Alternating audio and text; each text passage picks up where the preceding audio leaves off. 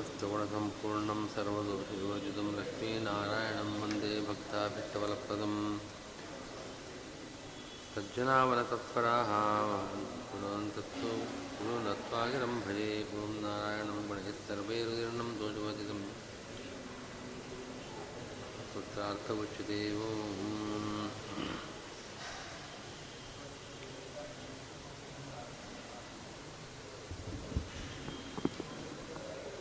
ನಾನು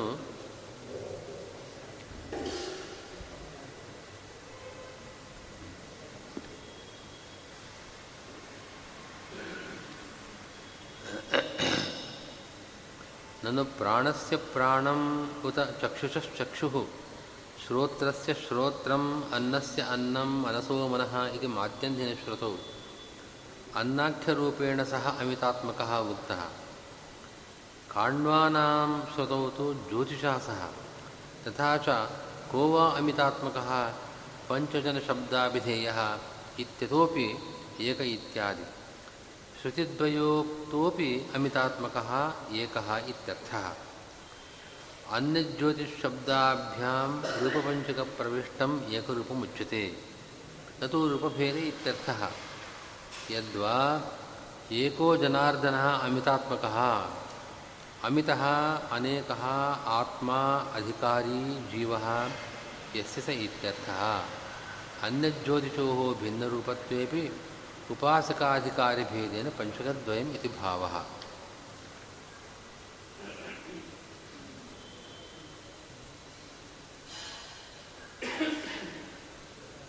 यस्मिन् पञ्चपञ्चजनाः आकाशश्च प्रतिष्ठितः। ತಮೇವಂ ಮನ್ಯ ಆತ್ಮಾನಂ ವಿದ್ವಾನ್ ಬ್ರಹ್ಮಾಮೃತೋಮೃತಂ ಎಂಬ ಶ್ರುತಿಯಲ್ಲಿ ಇರುವ ಪಂಚಜನ ಪಂಚಜನ ಶಬ್ದದಿಂದ ವಾಚ್ಯರಾದವರು ಭಗವದ್ರೂಪಗಳಲ್ಲ ಪ್ರಾಣಾದಿಗಳು ಪ್ರಾಣಾಪಾನ ವ್ಯಾನೋದಾನ ಸಮಾನ ಇದು ಪಂಚ ಪಂಚಜನರು. ಹಾಗೆ ಅಂತ ಪೂರ್ವಪಕ್ಷಕ್ಕೆ ಉತ್ತರ ಕೊಟ್ಟರು ಇವಾಗಲೇ ಉತ್ತರ ಕೊಟ್ಟಿದ್ದಾರೆ. ಅಲ್ಲಿ ಬಹುತ್ವ ಸಂಖ್ಯಾ ವಿಶಿಷ್ಟರಾದವರು ಭಗವದ್ರೂಪಗಳೇ ಆದರೆ ಇನ್ನೊಂದು ಪ್ರಶ್ನೆ ಇಲ್ಲಿ ಬಂದಿರೋದು ಮಾಧ್ಯಂಧಿನ ಶ್ರುತಿಯಲ್ಲಿ ಪ್ರಾಣಸ್ಯ ಪ್ರಾಣಂ ಉದ ಚಕ್ಷುಷಶ್ಚಕ್ಷು ಶ್ರೋತ್ರಸ್ಯ ಶ್ರೋತ್ರಂ ಅನ್ನಸ್ಯ ಅನ್ನಂ ಮನಸೋ ಮನಃ ಅಂತ ಇದೆ. ಪ್ರಾಣ, ಚಕ್ಷು, ಶ್ರೋತ್ರ, ಅನ್ನ, ಮನಸ್ಸು. ಇದು ಐದಿದೆ. ಇದು ಐದನ್ನು ಭಗವದ್ ರೂಪಗಳು ಅಂತ ನಿಮಗೆ ಹೇಳ್ತಾ ಇದ್ದೀರಿ ಆದರೆ ಕಾಣುವ ಶ್ರುತಿಯಲ್ಲಿ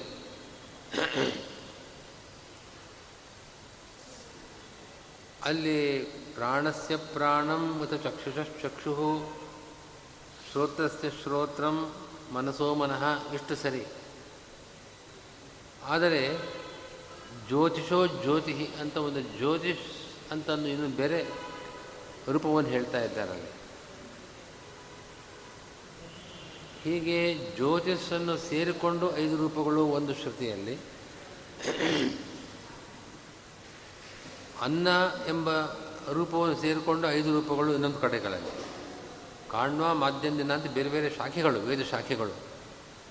ಎಸ್ಮಿನ್ ಪಂಚ ಪಂಚಜನ ಆಕಾಶಸ್ಥ ಪ್ರದರ್ಶಿತ ಅನ್ನೋ ವಾಕ್ಯ ಎರಡು ಕಡೆಗೂ ಬರ್ತಾ ಇದೆ. ಅದರ ಮುಂದೆ ಪ್ರಾಣಸ್ಯ ಪ್ರಾಣಂ ಅನ್ನೋ ವಾಕ್ಯವೂ ಸಿಗುತ್ತೆ. ಎರಡೂ ಕಡೆಯಲ್ಲಿದೆ, ಎರಡೂ ಶಾಖೆಗಳಲ್ಲಿದೆ.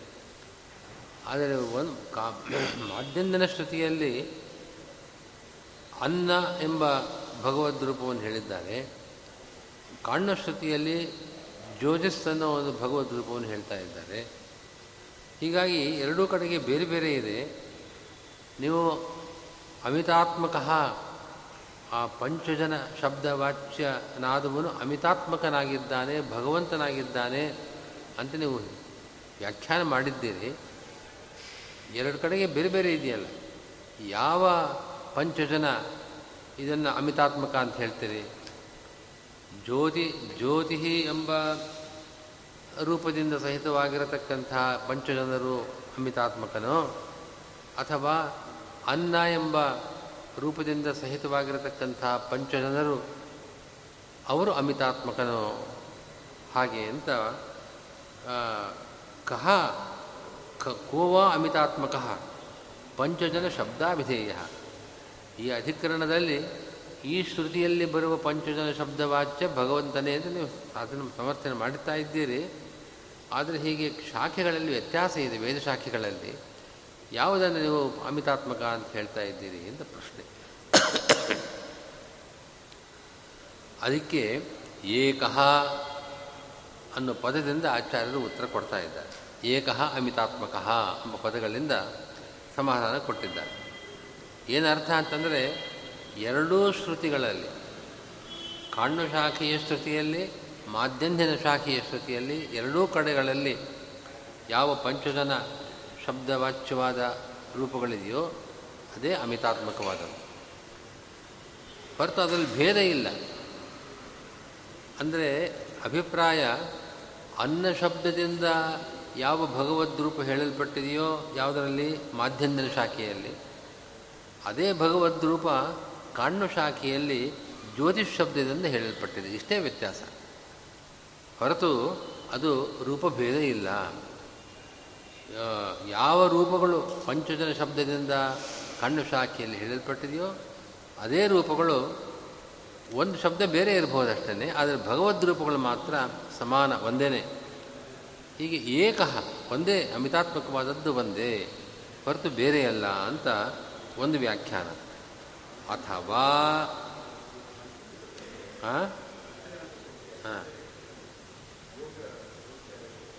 ಪಂಚಜನ ಅಂತಂದರೆ ಐದು ಜನರು. ಯಸ್ಮಿನ್ ಯಾವ ಶರೀರದಲ್ಲಿ ಪಂಚ ಪಂಚಜನ, ಪ್ರತಿಯೊಂದು ಶರೀರದಲ್ಲೂ ಐದೈದು ಜನರಿದ್ದಾರೋ? ಯಸ್ಮಿನ್ ಪಂಚ ಪಂಚಜನ, ಅವ್ರ ಮಾತ್ರ ಅಲ್ಲ, ಆಕಾಶ ಇದೆಯೋ? ಯಾವ ಶರೀರದಲ್ಲಿ ಯಾವ ಶರೀರ ಅಂತಂದರೆ ಒಬ್ಬ ಜೀವನ ಶರೀರ ಅಲ್ಲ. ಪ್ರತಿಯೊಬ್ಬ ಜೀವನ ಶರೀರದಲ್ಲೂ ಕೂಡ ಐದು ಐದು ಭಗವದ್ ರೂಪಗಳಿವೆ. ಐದು ಐದು ಪಂಚಜನರಿದ್ದಾರೆ. ಆಕಾಶವು ಪ್ರತಿಷ್ಠಿತವಾಗಿದೆ. ತಂ ವಿದ್ವಾನ್ ಅಮೃತ ಅಮೃತೋ ಭವತಿ. ತಮ್ ಅಮೃತಂ ವಿದ್ವಾನ್. ಅವನನ್ನು, ಆ ಅಮೃತನನ್ನು ತಿಳಿದವರು ಅಮೃತರಾಗ್ತಾರೆ ಅಂತ ಒಟ್ಟು ಶ್ರುತಿಯ ಅರ್ಥ. ಈ ಪ, ಈ ಶರೀರದಲ್ಲಿರತಕ್ಕಂಥ ಯಸ್ಮಿನ್ ಅನ್ನುವಾಗ ಯಾರಲ್ಲಿ, ಅಂದರೆ ಯಾವ ಶರೀರದಲ್ಲಿ ಅಂತ ಅಭಿಪ್ರಾಯವಲ್ಲ. ಆ ಶರೀರ ಸ್ಥಿತವಾದ ಭಗವಂತನಲ್ಲಿ ಅಂತ ಅರ್ಥ. ಆ ಭಗವಂತ ಶರೀರದಲ್ಲಿರತಕ್ಕಂಥ ಭಗವಂತ ಅಧಿಕರಣ ಆಧಾರ. ಅಲ್ಲಿರತಕ್ಕಂಥ ಪಂಚಜನರು ಇರತಕ್ಕವರು ಆಧೇಯ ಅಂತ ಕರೀತಾರೆ. ಯಾವುದಿದೆಯೋ ಅದನ್ನು ಆಧೇಯ. ಎಲ್ಲಿದೆಯೋ ಅದನ್ನು ಅಧಿಕರಣ ಅಥವಾ ಆಧಾರ ಅಂತ ಕರೀತಾರೆ. ಈಗ ಪೂರ್ವಪಕ್ಷ ಮಾಡುವಾಗ ಯಸ್ಮಿನ್ ಪಂಚ ಆಧಾರಾಧೇಯ ಭಾವ ಕಾಣಿಸ್ತಾ ಇದೆ. ಆದ್ದರಿಂದ ಒಂದಲ್ಲ. ಯಾವುದು ಅಧಿಕರಣವೋ ಅದೇ ಬೇರೆ, ಯಾವುದು ಆಧೇಯವೋ ಅದೇ ಬೇರೆ. ವಸ್ತು ಇರತಕ್ಕಂಥ ವಸ್ತುವಿಗೆ ಆಧಾರವಾದದ್ದು, ಇರತಕ್ಕ ವಸ್ತು ಎರಡು ಬೇರೆ ಬೇರೆ ಆಗಿರುತ್ತೆ. ಲೋಕದಲ್ಲಿ ನಾವು ನೋಡಿದ್ದೇವೆ. ಅದೊಂದು ಯುಕ್ತಿ ಅವನಿಗೆ ಪೂರ್ವಪಕ್ಷಕ್ಕೆ. ಎರಡನೇ ಯುಕ್ತಿ, ಒಬ್ಬ, ಭಗವಂತನೊಬ್ಬ, ಇಲ್ಲಿ ಪಂಚಜನಾಹ ಅಂತ ಬಹುವಚನ ಇದೆ. ಬಹುತ್ವ ಸಂಖ್ಯಾ ಹೇಗೆ ಅವನಲ್ಲಿ? ಹಾಗೆ ಅಂತ ಇನ್ನೊಂದು ಆಕ್ಷೇಪ. ಅದಕ್ಕೆ ಈ ಸೂತ್ರದಲ್ಲಿ ಬಹುತ್ವ ಸಂಖ್ಯಾ ನ ಸಂಖ್ಯೋಪಸಂಗ್ರಹಾದಪಿ ನಾನಾಭಾವಾದಿತರೇಕಾಚ ಎಂಬ ಸೂತ್ರದಲ್ಲಿ ಉತ್ತರ ಕೊಟ್ಟಿದ್ದೇನು ಅಂತಂದರೆ ಸಂಖ್ಯೋಪಸಂಗ್ರಹ ಬಹುತ್ವ ಸಂಖ್ಯೆಯನ್ನು ಹೊಂದಿರತಕ್ಕಂಥ ಆ ರೂಪಗಳನ್ನು ಉಪಸಂಗ್ರಹ ಅಂತಂದರೆ ಸಂಕ್ಷಿಪ್ತವಾಗಿ ಹೇಳಿದ್ದಾರೆ. ಪಂಚಜನಾಹ ಅಂತ ಒಂದೊಂದನ್ನು ಪ್ರತ್ಯೇಕ ಪ್ರತ್ಯೇಕವಾಗಿ ಹೇಳಲಿಲ್ಲ. ಪಂಚಜನಾಹ ಅಂತ ಸಂಗ್ರಹ ಮಾಡಿ ಸಂಕ್ಷೇಪದಿಂದ ಉಪಸಂಗ್ರಹ ಮಾಡಿದ್ದಾರೆ. ಹಾಗೆ ನ ಸಂಖ್ಯೋಪಸಂಗ್ರಹಾತ್ ಅಪಿ ವಿರೋಧೋ ನಾಸ್ತಿ. ಬಹುತ್ವ ಸಂಖ್ಯೆ ಇದೆ ಅಂತ ಸಂಕ್ಷಿಪ್ತವಾಗಿ ಹೇಳಿದ್ದರಿಂದ ಯಾವ ವಿರೋಧವೂ ಇಲ್ಲ. ಯಾಕಿಲ್ಲ? ಅಂದರೆ ನಾನಾ ಭಾವ ಆ ಭಗವಂತನ ರೂಪಗಳು ಅನೇಕವಾಗಿವೆ. ಆದ್ದರಿಂದ ಅಂತ ಅದಕ್ಕೆ ಅತಿರೇಕಾಚ, ನಾನಾ ಭಾವ ಅತಿರೇಕಾಚ. ಆಧಾರವಾದ ರೂಪ, ಆಧೇಯವಾದ ರೂಪ. ಅದು ಅದು ಒಂದೇ ಒಂದು ದೃಷ್ಟಿಯಿಂದ. ಆದರೆ ಆಧಾರಾಧೇಯ ಭಾವ ಬರುವಂತೆ ಅಲ್ಲಿ ವಿಶೇಷ ಎಂಬ ಭೇದ ಪ್ರತಿನಿಧಿಯಾದ ಧರ್ಮವೂ ಇದೆ. ಅತಿರೇಕ ಅತಿರೇಕ ಅಂದರೆ ಬೇರೆನೆ. ನಿರ್ವಿಶೇಷಾಭೇದವಿದ್ದರೆ ಒಂದು ಒಂದು ಒಂದು, ಅದೇ ಆಧಾರ, ಅದೇ ಅಧೇಯ ಅದಕ್ಕೆ ಸಾಧ್ಯವಿಲ್ಲ. ಆಧಾರವಾದ ಭಗವದ್ ರೂಪಕ್ಕೂ ಅಧೇಯವಾದ ಭಗವದ್ ರೂಪಗಳಿಗೂ ಅತಿರೇಕ ಭೇದ ಭೇದ ಅಂತಂದರೆ ವಿಶೇಷ ಸ್ಥಾನಿ ವಿಶೇಷ ಅಂತರ್ಥ, ಭೇದ ಪ್ರತಿನಿಧಿಯಾದ ವಿಶೇಷ ಬಿದ್ದದ್ದರಿಂದ ಆಧಾರಾಧೇಯ ಭಾವ ಇರಲಿಕ್ಕೆ ಯಾವ ಅನುಪಪತ್ತಿಯೂ ಇಲ್ಲ. ಹೀಗೆ ಈ ಸೂತ್ರದಲ್ಲಿ ಪೂರ್ವಪಕ್ಷಿ ಮಾಡಿದ ಆಕ್ಷೇಪಕ್ಕೆ ಉತ್ತರ ಕೊಟ್ಟಿದ್ದಾರೆ. ಆಧಾರವಾದದ್ದು ಭಗವದ್ ರೂಪವೇ. ಅಲ್ಲಿರತಕ್ಕಂಥ ಆಧೇಯವಾದದ್ದು ಕೂಡ ಭಗವದ್ ರೂಪಗಳೇ. ಅದು ಪಂಚ ರೂಪಗಳು. ಪ್ರಾಣಾಪಾನಾದಿ ಆ ಶಬ್ದಗಳಿಂದ ವಾಚ್ಯವಾದ ಆಕಾಶ ಅಲ್ಲಿ ಆರಿದೆ ಅಲ್ಲಿ. ಯಸ್ಮಿನ್ ಪಂಚ ಪಂಚಜನಾ ಆಕಾಶಶ್ಚ ಪ್ರತಿಷ್ಠಿತ. ಪಂಚಜನರು ಅಂತಂದರೆ ಪ್ರಾಣಾಪಾನ ವ್ಯಾನೋದಾನ ಸಮಾನ ಎಂಬ ಪಂಚರೂಪಗಳು. ಭಗವದ್ರೂಪಗಳವು ಮತ್ತು ಆಕಾಶ ಆಕಾಶ ನಾಮಕವಾದ ಭಗವದ್ರೂಪ ಹೀಗೆ ಶರೀರಸ್ಥವಾದ ಭಗವಂತನಲ್ಲಿ ಇವು ಆಶ್ರಿತವಾಗಿದೆ. ಭಗವಂತನೇ ಆಧಾರ ಭಗವದ್ರೂಪಗಳೇ ಆಧೇಯ. ಆಧಾರಾಧೇಯ ಭಾವ ಒಬ್ಬನಲ್ಲೇ ಬರಬಹುದು. ಏಕ ಅಮಿತಾತ್ಮಕ, ಅಮಿತಾತ್ಮಕನಾಗಿದ್ದಾನೆ ಅನಂತರೂಪಿಯಾಗಿದ್ದಾನೆ ಭಗವಂತ, ಅವನಲ್ಲಿ ಒಂದು ರೂಪ ಆಧಾರ, ಒಂದು ರೂಪ ಆಧೇಯ ಅಂತ ಹೇಳಲಿಕ್ಕೆ ಯಾವ ಅನುಪಪತ್ತಿಯೂ ಇಲ್ಲ ಅಂತ ಆ ರೀತಿ ಪೂರ್ವ ಪಕ್ಷಕ್ಕೆ ಉತ್ತರ ಕೊಟ್ಟಿದ್ದಾರೆ. ಹ್ಞೂ ಹೌದು. ಪ್ರಾಣಾಪಾನಾದಿ ಪಂಚ ಈಗ ಕಾಣ್ಣ ಶಾಖೆ ಮತ್ತು ಮಾಧ್ಯಂದನ ಶಾಖೆಗಳಲ್ಲಿ ಬೇರೆ ಬೇರೆ ಶಬ್ದಗಳಿವೆ. ಇದೆರಡು ಒಂದೇ ಪದಾರ್ಥಗಳನ್ನು ಕಾಣಿಸ್ತಾ ಇಲ್ಲ. ಯಾವ ಪಂಚರೂಪಗಳನ್ನು ಏಕಃ ಅಮಿತಾತ್ಮಕ ಅಂತ ಹೇಳ್ತಾ ಇದ್ದೀರಿ ಅನ್ನೋ ಪ್ರಶ್ನೆಗೆ ಅದಕ್ಕೇನು ಭೇದ ಏನಿಲ್ಲ. ಕಾಣ್ಣ ಶಾಖೆಯಲ್ಲಿ ಜ್ಯೋತಿಷ್ ಶಬ್ದದಿಂದ ಹೇಳಲ್ಪಟ್ಟ ಭಗವದ್ ರೂಪವೇ ಮಾಧ್ಯಂದನ ಶಾಖೆಯಲ್ಲಿ ಅನ್ನ ಶಬ್ದದಿಂದ ಹೇಳಿದೆ. ಆದ್ದರಿಂದ ವಿರೋಧವೇನಿಲ್ಲ. ಎರಡು ಒಂದೇ ಅಂತ ಒಂದು ಉತ್ತರ. ಅಥವಾ, ಆ ಭ ಅನ್ನ ಶಬ್ದವಾಚ್ಯವಾದ ಭಗವದ್ರೂಪ ಬೇರೆ, ಜ್ಯೋತಿಷ್ ಶಬ್ದವಾಚ್ಯವಾದ ಭಗವದ್ರೂಪ ಬೇರೆ ಅಂತ ಹೇಳ್ಬೋದು, ಹಾಗೂ ಹೇಳ್ಬೋದು. ಹಾಗಾದರೆ ಯಾವುದನ್ನು ಅಮಿತಾತ್ಮಕ ಅಂತ ಹೇಳ್ತೀರಿ ಅಂತಂದರೆ, ಏಕೋ ಜನಾರ್ದನ ಅಮಿತಾತ್ಮಕ ಈ ಪದವಿ ಉತ್ತರ ಕೊಡ್ತಾ ಇದೆ. ಅಮಿತಾತ್ಮಕ ಅನ್ನೋ ಶಬ್ದಕ್ಕೆ ಅಮಿತ ಅಂದರೆ ಅನೇಕ. ಆತ್ಮ ಅಂದರೆ ಜೀವ, ಅನೇಕ ಜೀವರು, ಅವರು ಅಧಿಕಾರಿಗಳು, ಉಪಾಸನಾಧಿಕಾರಿಗಳು. ಆ ಪಂಚರೂಪಗಳಲ್ಲಿ ಅನ್ನಾಖ್ಯ ಭಗವದ್ರೂಪ ಇರತಕ್ಕಂತಹ ಪಂಚರೂಪಗಳನ್ನು ಉಪಾಸನೆ ಮಾಡುವ ಅಧಿಕಾರಿಗಳು ಕೆಲವರಿದ್ದಾರೆ. ಜ್ಯೋತಿಷ್ ಶಬ್ದವಾಚ್ಯವಾದ ಭಗವದ್ರೂಪ ಪಂಚಜನಗಳಲ್ಲಿ ಸೇರಿರ್ತ, ಪಂಚರೂಪಗಳಲ್ಲಿ ಸೇರಿರುವ ಜ್ಯೋತಿಷ್ ಶಬ್ದವಾಚ್ಯವಾದ ಭಗವದ್ ರೂಪವನ್ನು ಉಪಾಸನೆ ಮಾಡ್ತಕ್ಕಂಥವ್ರು ಕೆಲವರು ಇದ್ದಾರೆ. ಹೀಗಾಗಿ ಅಲ್ಲಿ ಅಮಿತಾತ್ಮಕ ಭಗವಂತ, ಈ ಪಂಚಜನ ಶಬ್ದವಾಚ್ಯನಾದ ಭಗವಂತ, ಅವನು ಅಮಿತಾತ್ಮಕನಾಗಿ ಅನೇಕ ಅಧಿಕಾರಿಗಳಿಂದ ಉಪಾಸ್ಯನಾಗಿದ್ದಾನೆ ಉಪಾಸಕರಾದವರು ಭಿನ್ನ ಭಿನ್ನರಾದ ಅಧಿಕಾರಿಗಳಿದ್ದಾರೆ. ಅವರಲ್ಲಿ ತಾರತಮ್ಯ ಇದೆ. ಆದ್ದರಿಂದ ಕೆಲವು ಅಧಿಕಾರಿಗಳು ಮಾಧ್ಯಂದಿನ ಶಾಖೆಯಲ್ಲಿ ಹೇಳಿದ ಪಂಚರೂಪಗಳನ್ನು ಉಪಾಸನೆ ಮಾಡುವರಾದರೆ, ಇನ್ನು ಕೆಲವರು ಅಧಿಕಾರಿಗಳು ಕಾಂಡ ಶಾಖೆಯಲ್ಲಿ ಹೇಳಿದ ಪಂಚಭಗವದ್ ರೂಪಗಳನ್ನು ಉಪಾಸನೆ ಮಾಡತಕ್ಕವರು. ಆದ್ದರಿಂದ ಅಧಿಕಾರಿ ಭೇದದಿಂದ ಆ ವಾಕ್ಯಗಳಲ್ಲಿ ಇರತಕ್ಕಂಥ ವ್ಯತ್ಯಾಸವನ್ನು ನಾವು ವಿವರಣೆ ಕೊಡಬಹುದು. ಏನು ವಿರೋಧವೇನಿಲ್ಲ ಅಂತ ಇದು ಉತ್ತರ. ಅದನ್ನೇ ಹೇಳ್ತಾರೆ. ಅಮಿತಃ ಈಗ ವ್ಯಾಖ್ಯಾನ ಮಾಡತಕ್ಕ ಕ್ರಮ ಹೀಗೆ. ಅಮಿತ ಅಂದರೆ ಅನೇಕ. ಆತ್ಮ ಅಂದರೆ ಅಧಿಕಾರಿ ಜೀವ. ಉಪಾಸನೆ ಮಾಡುವ ಅಧಿಕಾರವುಳ್ಳಂಥ ಜೀವ. ಅವನು ಅನೇಕ. ಆ ರೀತಿ ಅಧಿಕಾರ, ಅಧಿಕಾರಿಗಳನ್ನು ಹೊಂದಿರತಕ್ಕಂಥ ರೂಪಗಳು. ಉಪಾಸ್ಯ ರೂಪಗಳಿಗೆ ಉಪಾಸಕರಾದ ಜೀವರು ಭಿನ್ನ ಭಿನ್ನರಾದ್ದರಿಂದ ಯಾರಿಗೆ ಯಾವ ರೂಪಗಳನ್ನು ಉಪಾಸನೆ ಮಾಡುವ ಅಧಿಕಾರವಿದೆಯೋ ಅವ್ರಿಗೆ ಅದನ್ನು ಹೇಳ್ತಾ ಇದೆ ಶ್ರುತಿ. ಅನ್ನಜ್ಯೋತಿಷೋಹೋ ಭಿನ್ನ ರೂಪತ್ವೇಪಿ ಅನ್ನ ಶಬ್ದವಾಚ್ಯವಾದ ರೂಪ, ಜ್ಯೋತಿಷ್ ಶಬ್ದವಾಚ್ಯವಾದ ಭಗವದ್ ರೂಪ, ಇದು ಬೇರೆ ಅಂತ ಇಟ್ಕೊಂಡ್ರೂ ಕೂಡ ಉಪಾಸಕ ಅಧಿಕಾರಿ ಭೇದೇನ ಪಂಚಕದ್ವಯಂ. ಉಪಾಸಕರಾದ ಅಧಿಕಾರಿಗಳು ಬೇರೆ ಬೇರೆ ಇದ್ದದ್ದರಿಂದ ಎರಡು ಪಂಚಕಗಳು, ಎರಡು ಐದು ಭಗವದ್ ರೂಪಗಳು. ಆದ್ದರಿಂದ ಯಾವುದು ಅಮಿತಾತ್ಮಕ ಅನ್ನೋ ಪ್ರಶ್ನೆಗೆ ಇಂಥ ಉಪಾಸಕರಿಗೆ ಇದು ಐದು ಭಗವದ್ ರೂಪಗಳು ಉಪಾಸ್ಯವಾದದ್ದು ಇನ್ನೊಂದು ವರ್ಗಕ್ಕೆ, ಅಧಿಕಾರಿ ವರ್ಗಕ್ಕೆ ಇನ್ನೊಂದು ಪಂಚ ರೂಪಗಳು, ಪಂಚಕ ಪಂಚರೂಪಗಳ ಸಮುದಾಯ ಪಂಚಜನ ಶಬ್ದವಾಚ್ಯವಾದ ಭಗವದ್ ರೂಪಗಳು ಉಪಾಸ್ಯವಾಗಿದೆ ವಿರೋಧವೇನಿಲ್ಲ ಅಂತ ಭಾವ.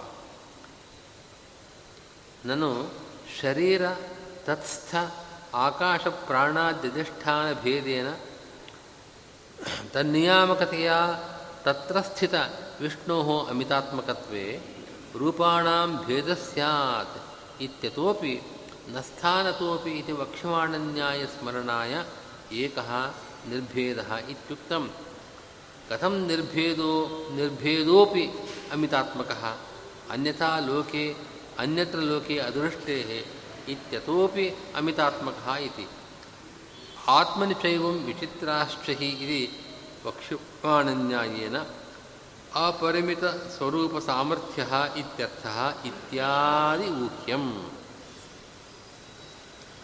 ಇನ್ನೊಂದು ಪ್ರಶ್ನೆ. ಶರೀರದಲ್ಲಿ ಶರೀರದಲ್ಲಿ ಪ್ರಾಣ ಅಪಾನ ವ್ಯಾನೋದಾನ ಸಮಾನ ಎಂಬ ಪಂಚ ಪ್ರಾಣಗಳಿದ್ದಾರೆ. ಅವುಗಳಲ್ಲಿ ಪ್ರಾಣಾಪಾನಾದಿ ಅದೇ ಶಬ್ದಗಳಿಂದ ವಾಚ್ಯವಾದ ಐದು ಭಗವದ್ ರೂಪಗಳಿದೆ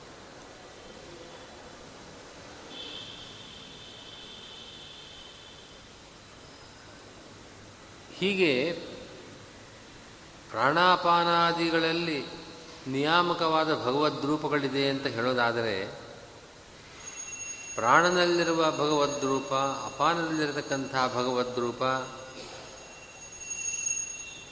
ಇವು ಇದೇ ಅಮಿತಾತ್ಮಕವಾದದ್ದು. ಅಮಿತಾತ್ಮಕ ಅಂತ ನೀವು ಹೇಳ್ತಾ ಇದ್ದೀರಿ ಅಂತಂದರೆ ಅಮಿತ ಸ್ವರೂಪ ಅನೇಕವಾಗಿವೆ, ಅನಂತವಾಗಿವೆ ಅಂತ ಅರ್ಥ. ಹಾಗಿದ್ದ ಪಕ್ಷದಲ್ಲಿ ಬೇರೆ ಬೇರೆ ಅಧಿಷ್ಠಾನದಲ್ಲಿರತಕ್ಕಂಥದ್ದು ಬೇರೆ ಬೇರೆ ಆಗಬೇಕು. ಅನೇಕ ಸ್ಥಾನಗಳಲ್ಲಿ ಇರತಕ್ಕಂಥದ್ದು ಒಂದಾಗೋದು ಹೇಗೆ? ಭಿನ್ನ ಭಿನ್ನ ಸ್ಥಾನಗಳಲ್ಲಿ ಸ್ಥಾನಭೇದವಿದ್ದಾಗ ಅಲ್ಲಿರತಕ್ಕಂಥ ರೂಪವೂ ಕೂಡ ಭಿನ್ನವೇ ಒಂದಲ್ಲ. ಹ್ಞೂ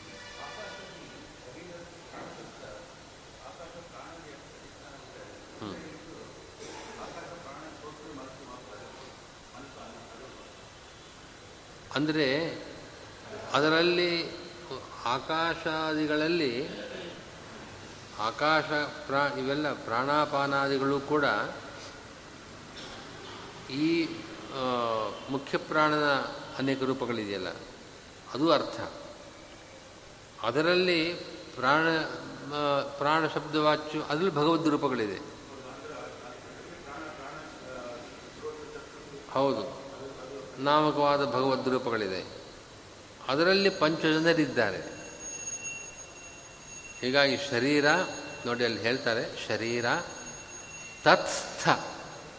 ಆ ಶರೀರದಲ್ಲಿರ್ತಕ್ಕಂಥ ಆಕಾಶ ಪ್ರಾಣಾದಿಗಳು, ಅಧಿಷ್ಠಾನಗಳು, ಅದು ಬೇರೆ ಬೇರೆಯಾಗಿದೆ.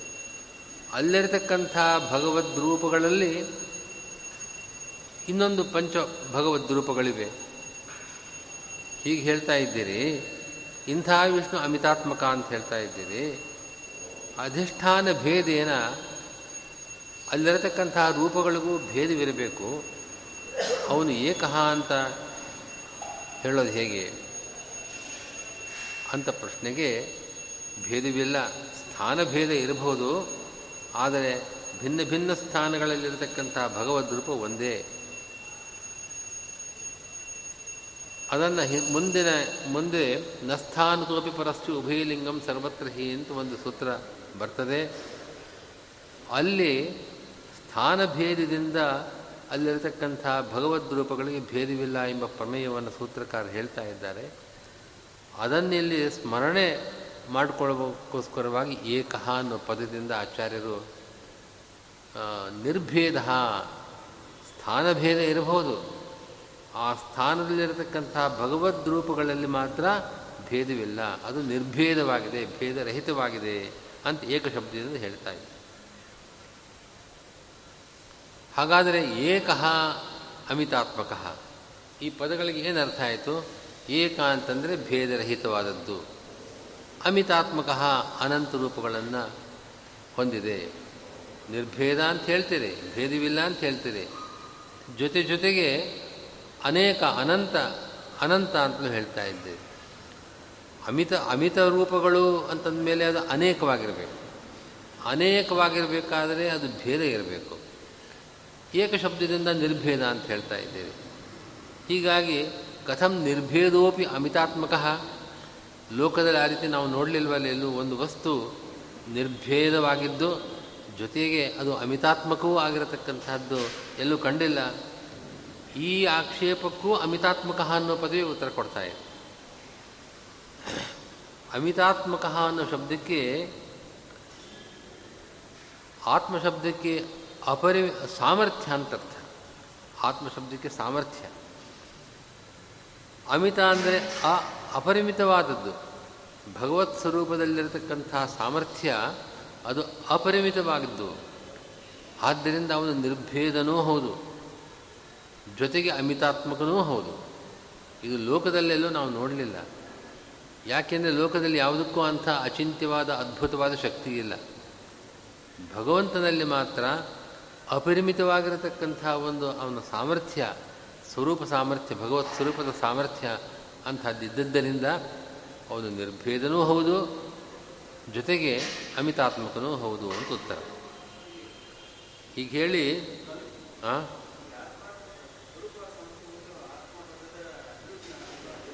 ಆತ್ಮಶಬ್ದದ ಅರ್ಥ.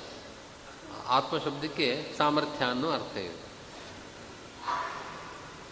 ಅತ್ರ ಈ ಇತ್ಯಾದಿ ಊಹ್ಯಂ ಅನೇಕ ಅರ್ಥಗಳನ್ನು ನಾವು ಹೇಳಿದ್ದೇವೆ. ಇನ್ನೂ ನೀವು ಇಂಥ ಅರ್ಥಗಳಿವೆ, ಅದನ್ನು ನೀವೇ ಊಹೆ ಮಾಡಿ ಬಿಡ್ತಾರೆ ನಮಗೇನು ಊಹೆ ಮಾಡೋಕ್ಕಾಗೋದಿಲ್ಲ ಅವ್ರು ಹೇಳಿದ್ದಾರೆ. ಅಂತ ಜ್ಞಾನಿಗಳು ಆ ವಿಶೇಷ ಅರ್ಥಗಳನ್ನು ಇನ್ನೂ ಹೇಳಬಲ್ಲರು. ಅತ್ರ ಅಮಿತಾತ್ಮಕ ಇತ್ಯುಕ್ತಿಯ ವಿರೋಧಿ ಸರ್ವಬಾಹುಲ್ಯ ಇತ್ಯನುಭಾಷ್ಯೋಕ್ತ ದಿಶಾಚ ಬಹುತ್ವವಾಚಿನ ಶಬ್ದಾ ಉದಾಹರಣಂ ಬಹುತ್ವಮೇವ ಪೂರ್ವಪಕ್ಷಯುಕ್ತಿ ಸೂತ್ರೆ ಅತಿರೇಕಾಚ ಇತಿ ಆಧಾರಾಧೇಯ ಸಮರ್ಥನಂಚ ಅಭ್ಯುಚ್ಚಯೇನ ಗುಹಾಂ ಪ್ರವಿಷ್ಟೌ ಇತ್ಯತ್ರ ಅತ್ತೇತ್ಯುಕ್ತ್ಯ ಕರ್ಮಫಲಾತ್ರತ್ವಮೇವ ತತ್ರ ವ್ಯುತ್ಪಾದ್ಯಂ ದ್ವಿತ್ವಂಚ ಏಕಸ್ಯ ಯುಜ್ಯತೆ ಇತ್ಯನುಭಾಷ್ಯಾದೌ ತು ಅಭ್ಯುಚ್ಚಯತ್ವೇನ ಏಕಸ್ಯ ಅನೇಕತ್ವ ವ್ಯುತ್ಪಾದನಂ ಅಥೋ ನ ಪುನರುಕ್ತಿ ಇತಿ ದರ್ಶಿತಂ. ಈ ಅಧಿಕರಣದಲ್ಲಿ ಏನು ಹೇಳಿದೆ? ಅಣುಭಾಷ್ಯದಲ್ಲಂತೂ ಏಕಃ ಅಮಿತಾತ್ಮಕಃ ಅನ್ನೋ ಪದಗಳು ಈ ಅಧಿಕರಣದ ಸಂಗ್ರಹ ಮಾಡ್ತಾ ಇವೆ. ಮತ್ತು ಆಚಾರ್ಯರು ಅನುವ್ಯಾಖ್ಯಾನದ ಈ ಪಾದದಲ್ಲಿ ಈ ಪಾದ ಪ್ರತಿಪಾದ್ಯವಾದ ಪ್ರಮೇಯಗಳನ್ನು ಒಂದು ಶ್ಲೋಕದಲ್ಲಿ ಹೇಳಿದ್ದಾರೆ. ವಿರೋಧಿ ಸರ್ವ ಬಾಹುಲ್ಯಂ. ಬಾಹುಲ್ಯ ಬಾಹುಲ್ಯ ಅನ್ನೋ ಪದದಿಂದ ಇಲ್ಲಿ ಈ ಅಂದರೆ ಈ ಅಧಿಕರಣದಲ್ಲಿ ಅಮಿತಾತ್ಮಕ ಅಂತ ಅಣುಭಾಷ್ಯದಲ್ಲಿ ಬಾಹುಲ್ಯ ಅನ್ನೋ ಪದವನ್ನು ಅನು ಅನುಭಾಷ ಅನುವ್ಯಾಖ್ಯಾನದಲ್ಲಿ ಹೇಳುವ ಮೂಲಕ ಆಚಾರ್ಯರು ಬಹುತ್ವವಾಚಿ ಶಬ್ದಗಳು, ಬಹುತ್ವ ಭಗವದ್ರೂಪಗಳಿಗೆ ಬಹುತ್ವವನ್ನು ಹೇಳುವ ಶಬ್ದಗಳು ಉದಾಹರಣೆಯಾಗಿ ಪಂಚಜನಾಹ ಅನ್ನೋ ಪದ ಇಲ್ಲಿ ತೋರಿಸಿದ್ದಾರೆ.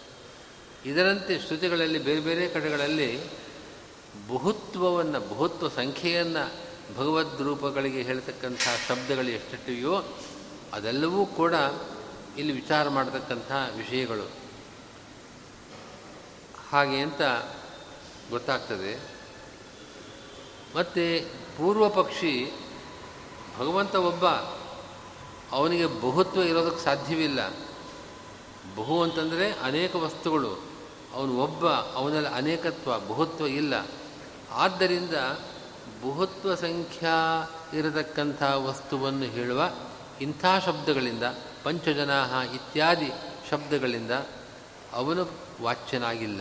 ಇದು ಅವನ ಪೂರ್ವಪಕ್ಷ. ಪೂರ್ವಪಕ್ಷ ಯುಕ್ತಿ, ಬಹುತ್ವ, ಅದೇ ಪೂರ್ವಪಕ್ಷ ಯುಕ್ತಿ. ಸೂತ್ರದಲ್ಲಿ ನಾ ಅಂತ ಈ ಪೂರ್ವಪಕ್ಷವನ್ನು ನಿರಾಕರಣೆ ಮಾಡಿ, ಸಂಖ್ಯೋಪಸಂಗ್ರಹಾತ್, ನಾನಾಭಾವಾತ್ ಅತಿರೇಕಾಚ್ಚ ಅಂತ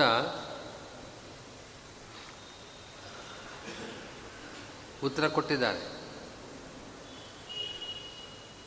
ಸಂಖ್ಯೋಪಸಂಗ್ರಹಾತ್ ಅನ್ನೋ ಶಬ್ದಕ್ಕೆ ಬಹುತ್ವ ಸಂಖ್ಯೆ ಏನಿದೆ, ಅದನ್ನು ಉಪಸಂಗ್ರಹ ಮಾಡ್ತಾ ಇದೆ ಶ್ರುತಿ.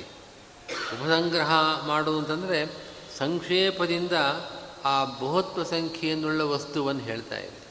ಪಂಚಜನಾಹ ಎಂಬ ಶಬ್ದ ಬಹುತ್ವ ಸಂಖ್ಯೆಯನ್ನು ಹೊಂದಿರತಕ್ಕಂಥ ಭಗವಂತನ ರೂಪಗಳನ್ನು ಒಂದು ಶಬ್ದದಿಂದ ಸಂಕ್ಷಿಪ್ತ ಒಂದು ಶಬ್ದದಿಂದ ಹೇಳ್ತಾ ಇದೆ. ಆದ್ದರಿಂದ ಬಹುತ್ವ ಸಂಖ್ಯಾ ವಿಶಿಷ್ಟನಾದವನು ಪರಮಾತ್ಮನೇ, ಬ್ರಹ್ಮನೇ ಬಹುತ್ವ ಸಂಖ್ಯಾ ವಿಶಿಷ್ಟನಾದವನು. ಮತ್ತು ಇಲ್ಲಿ ಪೂರ್ವಪಕ್ಷ ಮಾಡುವನು ಆಧಾರಾಧೇಯ ಭಾವವನ್ನು ಹೇಳ್ತಾ ಇದೆ. ನೀವು ಪಂಚಜನರು ಅವರು ಆ ಶರೀರದಲ್ಲಿರತಕ್ಕಂಥ ಭಗವದ್ ರೂಪದಲ್ಲಿ ಇರುವ ಪಂಚಜನರು ಅಂತ ಹೇಳ್ತಾ ಇದ್ದೀರಿ. ಪಂಚಜನರು ಭಗವದ್ ರೂಪಗಳೇ, ಆದರೆ ಅದಕ್ಕೆ ಆಧಾರವನಾದವನು ಭಗವದ್ರೂಪ ಅಂತ ಹೇಳ್ತಾ ಇದ್ದೀರಿ. ಒಬ್ಬನೇ ಆಧಾರ ಮತ್ತು ಆಧೇಯ ಆಗುವುದು ಹೀಗೆ ಎಂಬ ಪೂರ್ವಪಕ್ಷವನ್ನು ಮಾಡ್ತಾ ಇದ್ದಾನೆ ಪೂರ್ವಪಕ್ಷಿಗೆ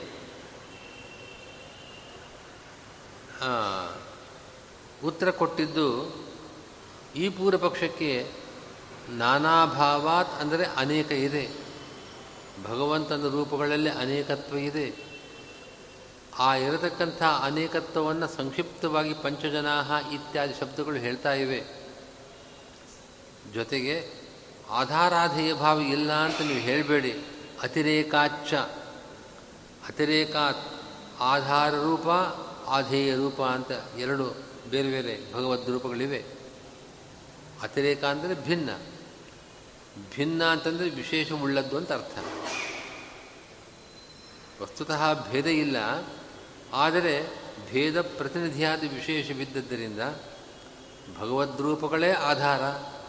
ಆ ಭಗವದ್ರೂಪಗಳಲ್ಲಿರತಕ್ಕದ್ದು ಭಗವದ್ರೂಪಗಳೇ ಭಗವಂತನ ಮಹಿಮೆ ಅದು. ಹೀಗೆ ಆಧಾರಾಧೇಯ ಭಾವದ ಸಮರ್ಥನೆ ಅತಿರೇಕಾತ್ ಅನ್ನೋ ಪದದಿಂದ ಮಾಡ್ತಾ ಇದೆ ಸೂತ್ರದಲ್ಲಿ ಪೂರ್ವಪಕ್ಷ ಯುಕ್ತಿ, ಯುಕ್ತಿಗೆ ಉತ್ತರ ಕೊಟ್ಟಿದ್ದಾರೆ.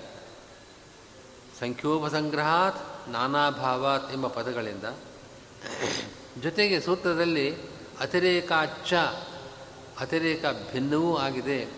ಆಧಾರ ರೂಪ ಆಧೇಯ ರೂಪಗಳಲ್ಲಿ ಆಧಾರಾಧೇಯ ಭಾವ ಇರುವಕ್ಕೆ ಇರೋದಕ್ಕೆ ಏನು ಬೇಕೋ ಅಂಥದ್ದಿದೆ. ಆ ಅಂಥ ಒಂದು ಭೇದ ಇದೆ, ವಿಶೇಷವಿದೆ ಅಂತ ಅರ್ಥ. ಅದನ್ನು ಹೇಳಿದ್ದಾರೆ.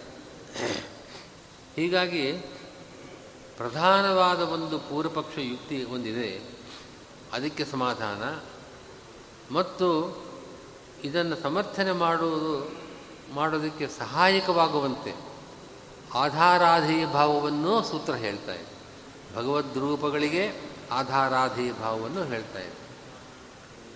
ಪೂರ್ವಪಕ್ಷ ನಿರಾಕರಣೆ ಮಾಡುವಾಗ, ಸಿದ್ಧಾಂತವನ್ನು ಹೇಳುವಾಗ ಆ ಸಿದ್ಧಾಂತಕ್ಕೆ ಪೋಷಕವಾದ, ಸಹಾಯಕವಾಗತಕ್ಕಂಥ ಒಂದು ಯುಕ್ತಿ ಅದನ್ನು ಅಭ್ಯುಚ್ಚಯ ಯುಕ್ತಿ ಎಂದು ಕರೀತಾರೆ. ಅಭ್ಯುಚ್ಚಯ ಯುಕ್ತಿ. ಅಭ್ಯುಚ್ಚಯ ಯುಕ್ತಿ ಅಂತಂದರೆ ಪೂರ್ವಪಕ್ಷದ ಯುಕ್ತಿಯನ್ನು ಖಂಡನೆ ಮಾಡತಕ್ಕಂಥ ಒಂದು ಯುಕ್ತಿ, ಪ್ರಧಾನವಾದ ಯುಕ್ತಿ ಒಂದಿದೆ. ಅದಕ್ಕೆ ಸಹಾಯಕವಾಗಿ ಜೊತೆಗೆ ಇನ್ನೊಂದು ಯುಕ್ತಿಯನ್ನು ಕೊಡ್ತಾರೆ. ಅದನ್ನು ಅಭ್ಯುಚ್ಚಯ ಯುಕ್ತಿ ಅಂತ ಕರೀತಾರೆ. ಹೀಗಾಗಿ ಸೂತ್ರದಲ್ಲಿ ಈ ಸು, ಈ ಅಧಿಕರಣದ ನಸಂಖ್ಯೋಪಸಂಗ್ರಹಾತ್ ಎಂಬ ಸೂತ್ರದಲ್ಲಿ ಪೂರ್ವಪಕ್ಷ ಯುಕ್ತಿಯನ್ನು ನಿರಾಕರಣೆ ಮಾಡಿ ಜೊತೆಗೆ ಒಂದು ಅಭ್ಯುಚ್ಚಯ ಯುಕ್ತಿಯನ್ನು ಕೂಡ ಆಧಾ ಅತಿರೇಕಾತ್ ಅನ್ನೋ ಪದವನ್ನು ಕೊಟ್ಟಿದ್ದಾರೆ.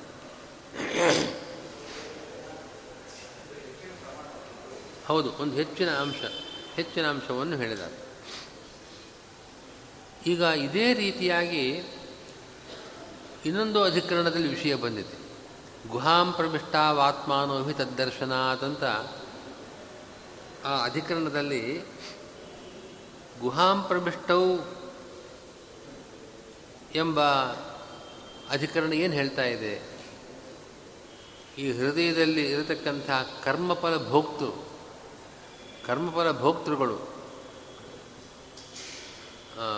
ಗುಹಾಂ ಪ್ರವಿಷ್ಟೋ ಪರಮೇ ಪರಾರ್ಥಿ ಅಲ್ಲಿ ಕರ್ಮಫಲ ಭೋಕ್ತೃತ್ವವನ್ನು ಹೇಳ್ತಾ ಇದೆ. ಶ್ರುತಿ ಯಾವುದು?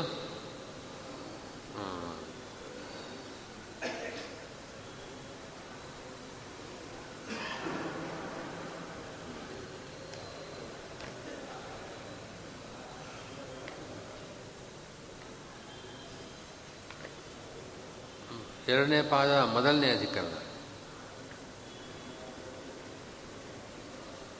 ಅತೃತ್ವಾಧಿಕರಣದಲ್ಲಿ ಅತೃತ್ವಾಧಿಕರಣ ಆದಮೇಲೆ ಮೂರನೇ ಅಧಿಕರಣ. ಋತಂ ಪಿಬಂತವು ಇದು. ಋತಂ ಪಿಬಂತವು ಸುಕೃತಸ್ಥ ಲೋಕೆ. ಗುಹಾಂ ಪ್ರವಿಷ್ಟು ಪರಮೇ ಪರಾರ್ಧೆ. ಅದು ಶ್ರುತಿ. ಋತಂ ಪಿಬಂತವು ಈ ಪದಗಳಿಂದ ಕರ್ಮಫಲ ಭೋಕ್ತೃತ್ವವನ್ನು ಹೇಳಿದೆ. ಆ ಕರ್ಮಫಲ ಭೋಕ್ತೃತ್ವ ಅದೇ ಅತೃತ್ವ. ಅದೊಂದು ರೀತಿಯ ಅತೃತ್ವ ಅಂತಂದರೆ ಭೋಕ್ತೃತ್ವ. ಅದು ಅಲ್ಲಿ ಸಮರ್ಥನೆ ಮಾಡಬೇಕಾದ ವಿಷಯ. ಆದರೆ ಅಲ್ಲಿ ದ್ಯೋಚನ ಇದೆ. ಕರ್ಮಫಲ ಭೋಕ್ತಾರು ವಹಾಂ ಪ್ರವಿಷ್ಟವು ಋತಂ ಪಿಬಂತವು ಇದೆಲ್ಲ ದ್ಯೋಚನ ಅದು.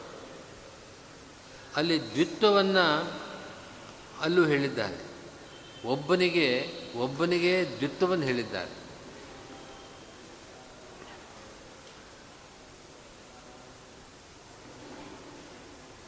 ಹೀಗಾಗಿ ಎರಡೂ ಕಡೆಗಳಲ್ಲಿ ಒಂದೇ ವಿಷಯವನ್ನು ಹೇಳ್ತಾ ಇರೋ ಕಾಣ್ತದೆ. ಈ ಅಧಿಕರಣದಲ್ಲೂ ಕೂಡ ಏಕಃ ಅಮಿತಾತ್ಮಕ ಒಬ್ಬನಿಗೆ ಬಹುತ್ವ ಸಂಖ್ಯೆ ಇದೆ. ಅಲ್ಲೂ ಕೂಡ ದ್ವಿತ್ವಂ ಏಕಸ್ಸಿ ಯುಜ್ಯತೆ ಒಬ್ಬನೇ ಭಗವಂತ ಅವನನ್ನು ಎರಡು ಅಂತ ಹೇಳಿ, ಒಂದಕ್ಕಿಂತ ಜಾಸ್ತಿ ಆದರೆ ಅನೇಕ ತಾನೆ. ಏಕಭಿನ್ನಂ ಅನೇಕಂ. ಅದು ಎರಡಾದರೂ ಅನೇಕ, ಎರಡಕ್ಕಿಂತ ಜಾಸ್ತಿ ಆದರೂ ಅನೇಕವೇ.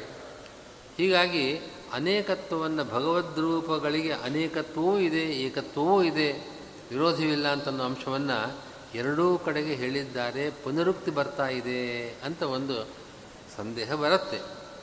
ಆ ಸಂದೇಹಕ್ಕೆ ಪರಿಹಾರ ಕೊಟ್ಟಿದ್ದಾರೆ ಇಲ್ಲಿ ರಾಯರು. ಅವರೇನು ಹೇಳ್ತಾ ಇದ್ದಾರೆ ಅಂತಂದರೆ, ಇಲ್ಲಿ ಪ್ರಧಾನವಾದ ವಿಷಯ ಬಹುತ್ವ, ಬಹುತ್ವವನ್ನು ಬಹುತ್ವ ಒಬ್ಬನಿಗೆ, ಒಬ್ಬನೇ ಭಗವಂತನಿಗೆ ಬಹುತ್ವ ಸಂಖ್ಯೆ ಇದೆ. ಇದನ್ನು ಪ್ರಧಾನವಾಗಿ ಈ ಅಧಿಕರಣ ಹೇಳ್ತಾ ಇದೆ. ಅಭ್ಯುಚ್ಚಯ ಯುಕ್ತಿಯಾಗಿ ಆಧಾರಾಧೇಯ ಭಾವವನ್ನು ಹೇಳ್ತಾ ಇದೆ. ಇದು ಈ ಅಧಿಕರಣದಲ್ಲಿ. ಅಧಿಕರಣದಲ್ಲಿ ಹೀಗೆ. ಗುಹಾಪ್ರವಿಷ್ಟಾಧಿಕರಣದಲ್ಲಿ ಅಲ್ಲಿ ಬರತಕ್ಕಂಥ ಪ್ರಧಾನ ವಿ, ಪ್ರಧಾನವಾದ ವಿಷಯ ಕರ್ಮಫಲ ಭೋಕ್ತೃತ್ವ. ಹೀಗಾಗಿ ಪ್ರಧಾನ ವಿಷಯ ಬೇರೆ ಬೇರೆ. ಈ ಅಧಿಕರಣ ಪ್ರತಿಪಾದ್ಯವಾದ ಪ್ರಧಾನ ವಿಷಯ ಒಬ್ಬನೇ ಪರಮಾತ್ಮನಿಗೆ ಬಹುತ್ವ ಸಂಖ್ಯೆ ಇದೆ ಅನ್ನೋ ವಿಷಯ. ಅಲ್ಲಿ ಕರ್ಮಫಲ ಭೋಕ್ತೃತ್ವವನ್ನು. ಈ ಅಧಿಕರಣದಲ್ಲಿ ಅಭ್ಯುಚ್ಛಯ ಯುಕ್ತಿಯಾಗಿ ಆಧಾರಾಧೇಯ ಭಾವವನ್ನು ಹೇಳ್ತಾ ಇದ್ದಾರೆ. ಆ ಅಧಿಕರಣದಲ್ಲಿ ಪ್ರಧಾನವಾದ ಸಿದ್ಧಾಂತ, ಪ್ರಧಾನವಾದ ಪ್ರಮೇಯ, ಕರ್ಮಫಲ ಭೋಕ್ತೃತ್ವವಾದರೆ ಒಬ್ಬನಿಗೆ ದ್ವಿತ್ವವೂ ಇದೆ ಅನ್ನೋದನ್ನು ಅಭ್ಯುಚ್ಛಯ ಯುಕ್ತಿಯಾಗಿ ತಗೊಳ್ತಾ ಇದ್ದಾರೆ. ಹೀಗಾಗಿ ಈ ಒಂದೊಂದು ಅಧಿಕರಣದಲ್ಲಿ ಪ್ರಧಾನವಾದ ವಿಷಯ ಮತ್ತು ಅಭ್ಯುಚ್ಛಯ ಯುಕ್ತಿ ಇದನ್ನು ಹೇಳ್ತಕ್ಕಂಥದ್ದು ಇದೆ. ಎರಡೂ ಅಧಿಕರಣಗಳಲ್ಲಿ ಆ ರೀತಿ ಇದೆ. ಆದರೆ ಪುನರುಕ್ತಿ ಇಲ್ಲ ಅನ್ನೋದು ಸ್ಪಷ್ಟ. ಈ ಅಧಿಕರಣದಲ್ಲಿ ಬಹುತ್ವ ಸಂಖ್ಯೆ ಇದೆ ಒಬ್ಬನೇ ಪರಮಾತ್ಮನಿಗೆ ಅನ್ನೋದನ್ನು ಪ್ರಧಾನ ಪ್ರಮೇಯವಾಗಿ ತಗೊಂಡಿದ್ದಾರೆ. ಒಂದೇ ಭಗವಂತನಿಗೆ ಆಧಾರಾಧೇಯ ಭಾವ, ಒಂದು ಭಗವದ್ ರೂಪ ಆಧಾರ, ಇನ್ನೊಂದು ಭಗವದ್ ರೂಪ ಆಧೇಯ ಎಂಬ ಆಧಾರಾಧೇಯ ಭಾವವನ್ನು ಕೂಡ ಪೋಷಕವಾಗಿ ಅಭ್ಯುಚ್ಛಯುಕ್ತಿಯಾಗಿ ತಗೊಂಡಿದ್ದಾರೆ. ಇಲ್ಲಿ ಈ ವಿಷಯ ಪ್ರತಿಪಾದ್ಯವಾದ, ನಿರೂಪಣೆ ಮಾಡತಕ್ಕಂತಹ ವಿಷಯ ಈ ಅಧಿಕರಣದ್ದು ಹೀಗಿದೆ. ಗುಹಾಂ ಪ್ರವಿಷ್ಟವು ಎಂಬ ಆ ಸೂತ್ರದಲ್ಲಿ ಕರ್ಮಫಲ ಭೋಕ್ತೃತ್ವವನ್ನು ಭಗವಂತನಿಗೆ ಸಮರ್ಥನೆ ಮಾಡೋದು ಮುಖ್ಯ ಪ್ರತಿಪಾದ್ಯವಾದದ್ದು. ಆದರೆ ಒಬ್ಬನಿಗೆ ದ್ವಿತ್ವವೂ ಇದೆ, ಯಾಕೆ ಅಂತಂದರೆ ಋತಂಪಿಬಂತವು ಅಂತ ದ್ವಿವಚನ ಬಂದಿದೆ. ಕರ್ಮಫಲ ಭೋಕ್ತೃತ್ವ ಭಗವಂತನಿಗೆ ಅಂತ ಹೇಳೋದಾದರೆ ಅವನನ್ನು ಎರಡು ಅಂತ ಹೇಳಿದ್ದ ಹಾಗೆ ಒಬ್ಬನೇ ಅಲ್ವೇ ಅಂತ ನಾವು ಪ್ರಶ್ನೆ ಜೊತೆಗೆ ಬಂದಿದೆ. ದ್ವಿತ್ವಂಚ ಏಕಸ್ಯ ಯುಜ್ಯತೆ ಅಂತ ಅದನ್ನು ಅಭ್ಯುಚ್ಚ ಯುಕ್ತಿಯಾಗಿ ಭಾಷ್ಯಕಾರರು ಸೂತ್ರಕ್ಕೆ ವ್ಯಾಖ್ಯಾನ ಮಾಡಿದ್ದಾರೆ. ಆ ಸೂತ್ರದಲ್ಲಿ ಅದು ಕೂಡ ಹೇಳಲ್ಪಟ್ಟಿದೆ. ಪ್ರಧಾನ ಪ್ರಮೇಯ ಅಭ್ಯುಚ್ಛಯುಕ್ತಿ. ಈ ಅಧಿಕರಣದಲ್ಲಿ ಹೀಗೆ. ಆ ಅಧಿಕರಣದಲ್ಲಿ ಅಧಿಕರಣದಲ್ಲಿ ಇನ್ನೊಂದು ರೀತಿ. ಆದ್ದರಿಂದ ಈ ಅಧಿಕರಣಗಳು ಒಂದೇ ವಿಷಯವನ್ನು ಹೇಳಿದ್ದನ್ನೇ ಹೇಳ್ತಾ ಇದೆ, ಪುನರುಕ್ತಿ ಅಂತ ಆಪಾದನೆ ಮಾಡಬೇಡಿ ಅಂತ ಅಭಿಪ್ರಾಯ. ನನ್ವಥಾಪಿ ನ ಸರ್ವಶಬ್ದವಾಚ್ಯತಾ ವಿಷ್ಣೋ ಆತ್ಮನ ಆಕಾಶ ಸಂಭೂತ ಇತಿ ತೈತ್ತರಿಯಾದು ಶ್ರುತ ಭೂತೋತ್ಪತ್ತಿ ಪ್ರತಿಪಾದಕ ವಾಕ್ಯಸ್ಥ ಆಕಾಶಾದಿ ಶಬ್ದಾನಾಂ ಕಾರ್ಯತ್ವೇ ಸತಿ ಕಾರಣತ್ವರೂಪ ಅವಾಂತರ ಕಾರಣತ್ವಲಿಂಗೇನ ಆಕಾಶಾದಿ ಭೂತಮಾತ್ರವಾಚಕತ್ವಾತ್ ಇತ್ಯತಃ ಪ್ರಾಪ್ತಂ ಕಾರಣತ್ವೇನ ಚಾಕಾಶಾದಿಷು ಯಥಾ ವ್ಯಪದಿಷ್ಟೋಕ್ತೇ ಇತಿ ತದರ್ಥ ಅವಾಂತರಂ ಕಾರಣಂಚ. ಇಲ್ಲಿಗೆ ನಸಂಖ್ಯೋಪಸಂಗ್ರಹಾಧಿಕರಣ ಮೂರನೇ ಅಧಿಕರಣ ಮುಗಿದಿದೆ. ನಾಲ್ಕನೇ ಅಧಿಕರಣ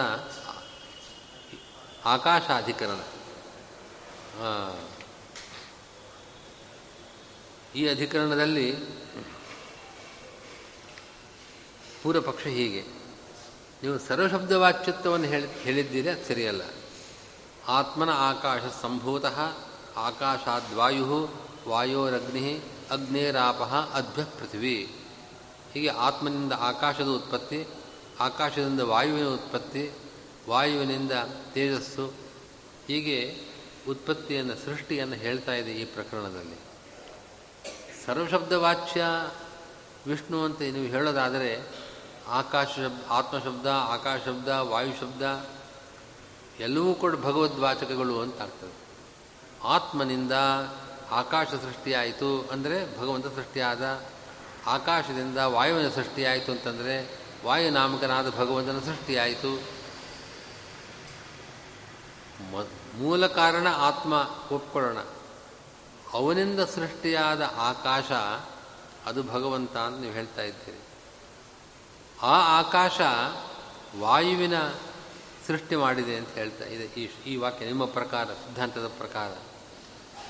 ಹೀಗಾಗಿ ಆಕಾಶ, ವಾಯು, ಇವೆಲ್ಲ ಅದು ಕಾರಣವೂ ಹೌದು, ಕಾರ್ಯವೂ ಹೌದು.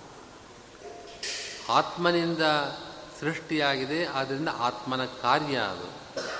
ಕಾರ್ಯ ಅಂತಂದರೆ ಜನ್ಯವಾದದ್ದು, ಹುಟ್ಟಿದ್ದು. ಆದರೆ ವಾಯುವಿಗೆ ಕಾರಣವಾಗಿದೆ. ಆದ್ದರಿಂದ ಕಾರಣವೂ ಹೌದು, ಕಾರ್ಯವೂ ಹೌದು. ಇದನ್ನು ಅವಾಂತರ ಕಾರಣ ಅಂತ ಕರೀತಾರೆ. ಪ್ರಧಾನ ಕಾರಣ ಮಧ್ಯದಲ್ಲಿ ಬರತಕ್ಕಂಥ ಒಂದು ಕಾರಣಗಳ ಒಂದು ಮಾಲೆ, ಒಂದು ಸಾಲಿನಲ್ಲಿ ಮೊದಲು ಆತ್ಮ ಅವನಿಂದ ಪ್ರಾರಂಭ ಆಗಿದೆ. ಅವನು ಕಾರಣನಷ್ಟೇ, ಕಾರ್ಯ ಅಲ್ಲ. ಅವನು ಅವಾಂತರ ಕಾರಣ ಅಲ್ಲ. ಅವನು ಕಾರಣ ಮಾತ್ರ. ಆದರೆ ಆಕಾಶ, ವಾಯು, ತೇಜಸ್ಸು, ಅಪ್, ಜಲ, ಇವು ನಾಲ್ಕಿದೆಯಲ್ಲ? ಇದು ಕಾರಣವೂ ಹೌದು, ಕಾರ್ಯವೂ ಹೌದು. ಇನ್ನು ಕೊನೆಗೆ ಬರತಕ್ಕಂಥ ಅನ್ನ ಹಾಂ ಪೃಥ್ವಿ ಪೃಥ್ವಿ. ಅನ್ನ ಅಂದರೆ ಪೃಥ್ವಿ. ಆ ಪೃಥ್ವಿ ಕೇವಲ ಕಾರ್ಯ ಮಾತ್ರ ಕಾರಣ ಅಲ್ಲ.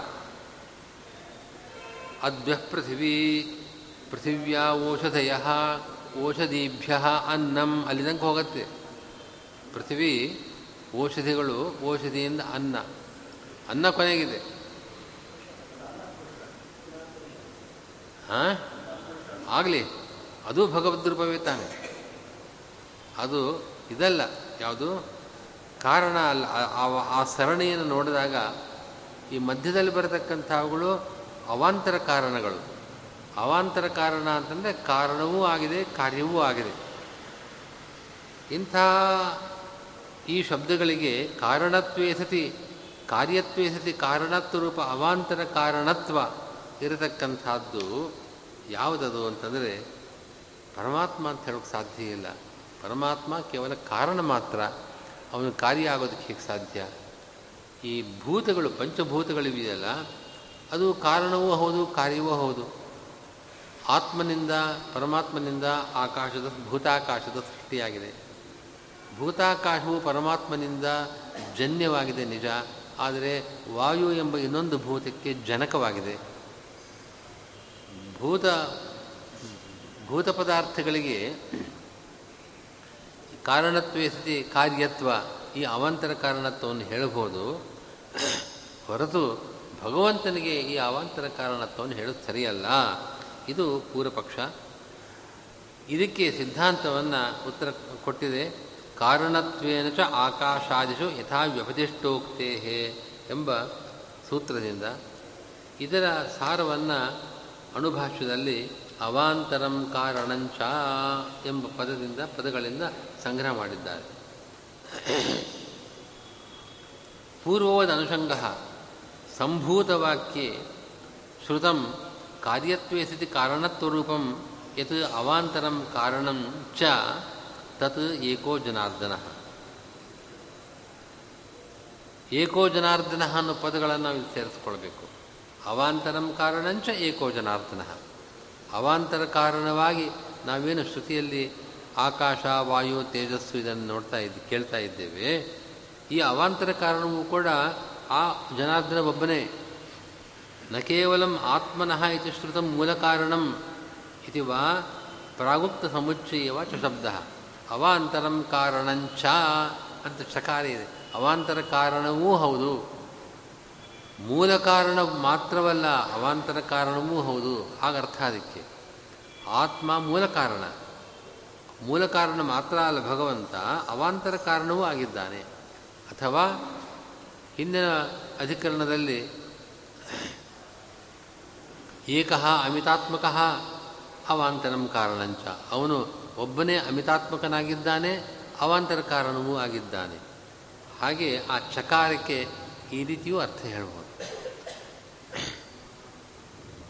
ತಥಾಚ ಅನ್ಯತ್ರೈವ ನಿಯತೈರಪಿ ಉತ್ಪತ್ತಿಮತ್ವಾದಿಲಿಂಗೇನ ಅನ್ಯತ್ರೈವ ಪ್ರಸಿದ್ಧೈರಪಿ ಆಕಾಶವಾಯುವಗ್ನಾದಿ ಸರ್ವಶಬ್ದೈ ಮುಖ್ಯತೆಯ ಪರಮಮುಖ್ಯತ್ವೇನ ಏಕೋ ಜನಾರ್ದನ ಉದಿತ ನತು ಆಕಾಶಾದಿಭೂತಂ ಕುತಃ ಶಬ್ದೈ ಪ್ರಾಗುಕ್ತ ಸರ್ವಶಬ್ದವಾಚ್ಯತ್ವಬೋಧಕೈ ನಾಮಾನಿ ಸರ್ವಾಣಿ ತಾವಾ ಏತಾ ತಮೇವ ಏಕಂ ಜಾನಥ ಇತ್ಯಾದಿ ಶಬ್ದೈ ಇತ್ಯರ್ಥ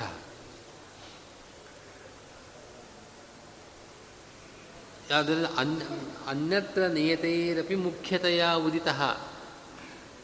ಅವಾಂತರಂ ಕಾರಣಂಚ ಏಕೋ ಜನಾರ್ದನ ಅನ್ಯತ್ರ ನಿಯತೈರಪಿ ಶಬ್ದೈ ಏಕ ಉದಿತ. ಅರ್ಥ ಹೀಗೆ ಈ ಉತ್ಪತ್ತಿ ಇದೆ ಅಂತ ಹೇಳುವ ಕಾರಣ ಇದು ಭಗವಂತನನ್ನು ಹೇಳುವ ಶಬ್ದಗಳಲ್ಲ. ಭಗವಂತನಿಂದ ಭಿನ್ನವಾದ ಯಾವುದೋ ಕಾರಣಗಳನ್ನೇ ಹೇಳ್ತಕ್ಕಂತಹ ಶಬ್ದಗಳು ಅಂತ ನಾವೇನು ತಿಳಿದಿದ್ದೇವೆ? ಹೀಗೆ ಅನ್ಯತ್ರೈವ ಪ್ರಸಿದ್ಧವಾದ ಇಂಥ ಶಬ್ದಗಳಿಂದಲೂ ಕೂಡ, ಆಕಾಶ, ವಾಯು ಮೊದಲಾದ ಶಬ್ದಗಳಿಂದಲೂ ಕೂಡ, ಇತ್ಯಾದಿ ಸರ್ವ ಶಬ್ದಗಳಿಂದಲೂ ಮುಖ್ಯತೆಯ ಜನಾರ್ದನ ಏಕ ಉದಿತ. ಮುಖ್ಯತೆಯ ಆಕಾಶ, ಭೂತಾಕಾಶಾದಿಗಳು ಈ ಶಬ್ದಗಳಿಗೆ ಅರ್ಥ ಅನ್ನೋದನ್ನು ನಾವಿಲ್ಲ ಅನ್ನೋದಿಲ್ಲ. ಮುಖ್ಯಾರ್ಥವೇ ಹೌದು. ಆದರೆ ಅದಕ್ಕಿಂತಲೂ ಮುಖ್ಯವಾದ ಪರಮ ಮುಖ್ಯ ವೃತ್ತಿಯಿಂದ ಈ ಶಬ್ದಗಳಿಂದ ಏಕ ಜನಾರ್ದನ ಉದಿತ ಉಕ್ತ, ಹೊರತು ಭೂತಾಕಾಶಗಳಲ್ಲ. ಯಾಕೆ ಅಂತಂದರೆ ಶಬ್ದೈಹಿ ಅನ್ನೋ ಪದ ಅದಕ್ಕೆ ಉತ್ತರ ಕೊಟ್ಟಿದೆ. ಶಬ್ದೈಹಿ ಅಂತಂದರೆ ಸರ್ವಶಬ್ದವಾಚ್ಯತ್ವವನ್ನು ಹೇಳುವ ಶಬ್ದಗಳಿಂದ. ಭಗವಂತನಿಗೆ ಸರ್ವಶಬ್ದವಾಚ್ಯತ್ವವಿದೆ ಅಂತ ಹೇಳತಕ್ಕಂಥ ಶಬ್ದಗಳು ಅಂತಂದರೆ ಶ್ರುತಿಗಳು. ಶಬ್ದ ಶಬ್ದಕ್ಕೆ ಶ್ರುತಿ ಅಂತ ಅರ್ಥ. ಭಗವಂತನಿಗೆ ಸರ್ವಶಬ್ದವಾಚ್ಯತ್ವವಿದೆ ಅಂತ ಹೇಳ್ತಕ್ಕಂಥ ಅನೇಕ ಶ್ರುತಿಗಳನ್ನು ಹಿಂದೆ ಉದಾಹರಿಸಲಾಗಿದೆ. ನಾಮಾನಿ ಸರ್ವಾಣೇಮಾ ವಿಶಂತಿ ತಂ ವೈ ವಿಷ್ಣು ಪರಮಂ ಉದಾಹರಂತಿ ಅನ್ನೋ ಶ್ರುತಿ. ತಾವಾ ಏತಾ ಸರ್ವಾರುಚ, ಸರ್ವೇ ವೇದಾ ಸರ್ವೇ ಘೋಷಾ ಏಕೈವ ವ್ಯಾಹೃತಿ ಅಂತ ಹೇಳ್ತಕ್ಕಂಥ ಐತರೇಯ ಆರಣ್ಯಕದ ಶ್ರುತಿ. ತಮೇವ ಏಕಂ ಜಾನಥ ಆತ್ಮಾನಂ ಅನ್ಯಾವಾಚೋ ಮಂಚಥ ಇತ್ಯಾದಿ ಈ ಎಲ್ಲ ಶಬ್ದಗಳಿಂದ ಅಂತ ಈ ಶ್ರುತಿಗಳಿಂದ ಅಂತ ವಿರುದ್ಧಂ ಅವಾಂತರ ಕಾರಣಂ ಏಕೋ ಜನಾರ್ದನ ಕಥಂ ಇತ್ಯತಃ ಅಮಿತಾತ್ಮಕ ಇತ್ಯನುವರ್ತ್ಯಂ ಅಮಿತೇಷು ಅನೇಕೇಷು ಆಕಾಶಾದಿಷು ಆತ್ಮ ಸ್ವರೂಪಂ ಯಸ್ಯತ ಇತ್ಯರ್ಥ. ಆಕಾಶಾದಿಷು ಸ್ಥಿತತ್ವಾದಿತಿ ಯಾವತ್? ತಥಾ ಚ ಆಕಾಶಾದ್ಯುತ್ಪತ್ತೌ ಆಕಾಶಾದ್ಯಂತರ್ಗತತ್ವೇನ ವಿಷ್ಣೋ ಉತ್ಪತ್ತಿಯ ವಾಯುವಾದಿಸ್ಥರೂಪ ಉತ್ಪತ್ತಿ ಉತ್ಪತ್ತಿ ಹೇತುತ್ವೇನ ವಾ ಅವಾಂತರ ಕಾರಣತ್ವ ಯುಕ್ತಮಿತಿ ಭಾವ. ಈ ಅವಾಂತರ ಕಾರಣತ್ವ ಅನ್ನೋದು ವಿರುದ್ಧ ಅಲ್ವೇ? ಕಾರಣತ್ವ ಮತ್ತು ಕಾರ್ಯತ್ವ. ಇದು ವಿರುದ್ಧಗಳು. ಒಬ್ಬನೇ ಜನಾರ್ದನಿಗೆ ಕಾರಣ, ಅವನ, ಅವನೊಬ್ಬನೇ ಬೇರೆ ಬೇರೆ ವಸ್ತುಗಳಾದರೆ ಅದು ಕಾರಣ, ಇದು ಕಾರ್ಯ ಅಂತ ಭೇದ ತೋರಿಸ್ಬೋದು. ನೀವು ಒಬ್ಬನೇ ಅಂತ ಹೇಳ್ತಾ ಇದ್ದೀರಿ. ಆಕಾಶವ ಅಂದರೂ ಭಗವಂತ. ಅವನೇ ವಾಯು ಶಬ್ದವಾಚ್ಯನಾದ ಭಗವಂತ. ಅವನು ಕಾರಣ ಆದರೆ ಕಾರ್ಯವಾಗಲಾರ. ತನಗೆ ತಾನೇ ಕಾರಣ ಆಗೋದು ಹೇಗೆ? ಕಾರಣತ್ವ, ಕಾರ್ಯತ್ವ ವಿರುದ್ಧವಲ್ಲವೇ?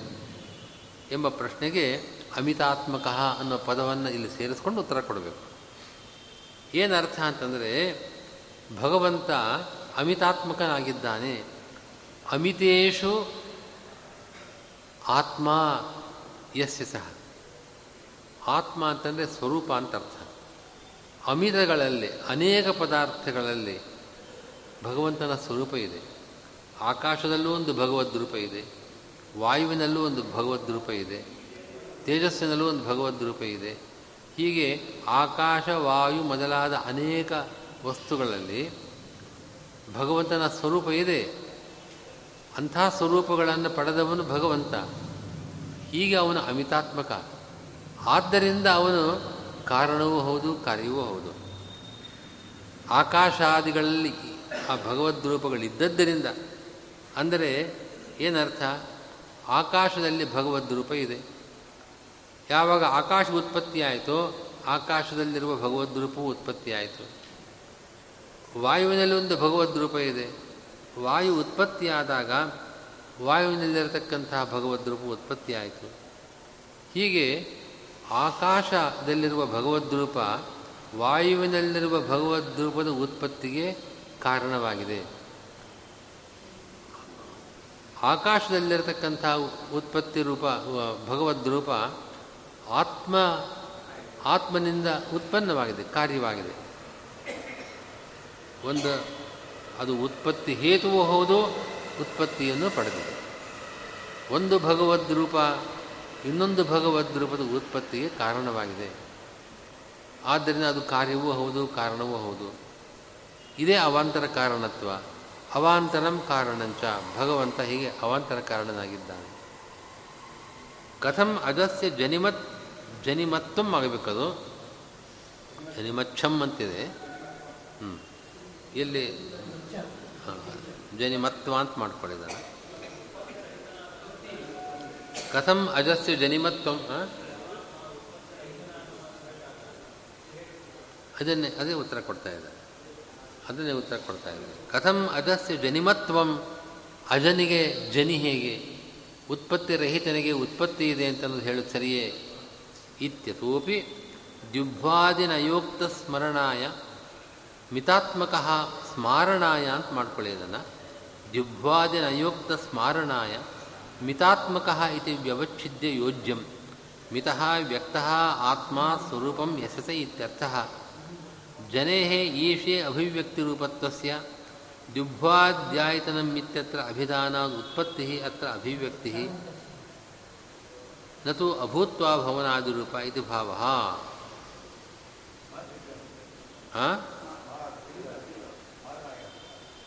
ಸ್ಮರಣಾಯ ಮಾಡ್ಕೊಳ್ಳಿ ಅಜನಿಗೆ ಜನಿ ಉತ್ಪತ್ತಿ ಹೇಗೆ ಅನ್ನೋ ಪ್ರಶ್ನೆ ಇದಕ್ಕೆ ಉತ್ತರ ದಿಬ್ಬಾಧ್ಯಧಿಕರಣದಲ್ಲಿ ಕೊಟ್ಟಿದೆ. ಅದನ್ನು ಆಚಾರ್ಯರು ಇಲ್ಲಿ ಮಿತಾತ್ಮಕ ಅನ್ನೋ ಪದದಿಂದ ಹೇಳ್ತಾ ಇದ್ದಾರೆ. ಏಕೋಮಿತಾತ್ಮಕ ಅಂತಿದೆಯಲ್ಲ? ವಾಚ್ಯ ಏಕೋಮಿತಾತ್ಮಕ ಅಂತ. ಈ ಸಂಸ್ಕೃತದ ವ್ಯಾಕರಣದ ಪ್ರಕಾರ ಇದನ್ನು ಎರಡು ರೀತಿ ನಾವು ವಿಭಾಗ ಮಾಡಬಹುದು. ಏಕ ಅಮಿತಾತ್ಮಕ ಏಕಃ ಮಿತಾತ್ಮಕ ಅಂದರೂ ಏಕೋಮಿತಾತ್ಮಕ. ಅದನ್ನು ಏಕ ಅಮಿತಾತ್ಮಕ ಅಂತಲೂ ಛೇದ ಮಾಡಬಹುದು, ಏಕ ಮಿತಾತ್ಮಕ ಅಂತಲೂ ಪದವಿಭಾಗ ಮಾಡಬಹುದು. ಇದುವರೆಗೆ ಏಕ ಅಮಿತಾತ್ಮಕ ಅಂತ ವಿಭಾಗ ಮಾಡಿ ವ್ಯಾಖ್ಯಾನ ಮಾಡಿದೆ ಈಗ ಅದನ್ನು ಏಕ ಮಿತಾತ್ಮಕ. ಒಬ್ಬನೇ ಭಗವಂತನಿಗೆ ಉತ್ಪತ್ತಿರಹಿತನಾದ ಭಗವಂತನಿಗೆ ಉತ್ಪತ್ತಿ ಹೇಳಿದ್ದು ಹೇಗೆ ಅಂತ ಪ್ರಶ್ನೆ. ಅದಕ್ಕುತ್ತರ ಅವನು ಮಿತಾತ್ಮಕನಾದದ್ದರಿಂದ. ಮಿತಾತ್ಮಕ ಅನ್ನೋ ಪದಕ್ಕೆ ಮಾತ್ರ ಅರ್ಥ ಹಿಂದೆ ಹೇಳಿದ ರೀತಿಯಲ್ಲ ಮಿತ ಅನ್ನೋ ಶಬ್ದಕ್ಕೆ ವ್ಯಕ್ತ ಅಂತ ಅರ್ಥ. ಮಿತ ಅಂತಂದರೆ ವ್ಯಕ್ತ. ಆತ್ಮ ಅನ್ನೋ ಶಬ್ದಕ್ಕೆ ಸ್ವರೂಪ ಅಂತ ಅರ್ಥ. ವ್ಯಕ್ತವಾಗುವ ಸ್ವರೂಪ ಉಳ್ಳವನು ಅಂತ ಅರ್ಥ ಆಯಿತು. ಮಿತಾತ್ಮಕ. ಭಗವಂತನ ಸ್ವರೂಪಕ್ಕೆ ವ್ಯಕ್ತಿ ಅಭಿವ್ಯಕ್ತಿ ಆಗ್ತಾ ಯಾವಾಗ ಆಕಾಶ ಎಂಬ ಭೂತ ಭೂತ ಪದಾರ್ಥ ಉತ್ಪತ್ತಿಯಾಯಿತು, ಆ ಭೂತಾಕಾಶಕ್ಕೆ ಮೊದಲು ಇಲ್ಲದೇ ಇದ್ದದ್ದಕ್ಕೆ ಇವಾಗ ಉತ್ಪತ್ತಿಯಾಯಿತು, ನಿಜ. ಆದರೆ ಅದರಲ್ಲಿರತಕ್ಕಂಥ ಭಗವದ್ ರೂಪ ಅಭಿವ್ಯಕ್ತವಾಯಿತು.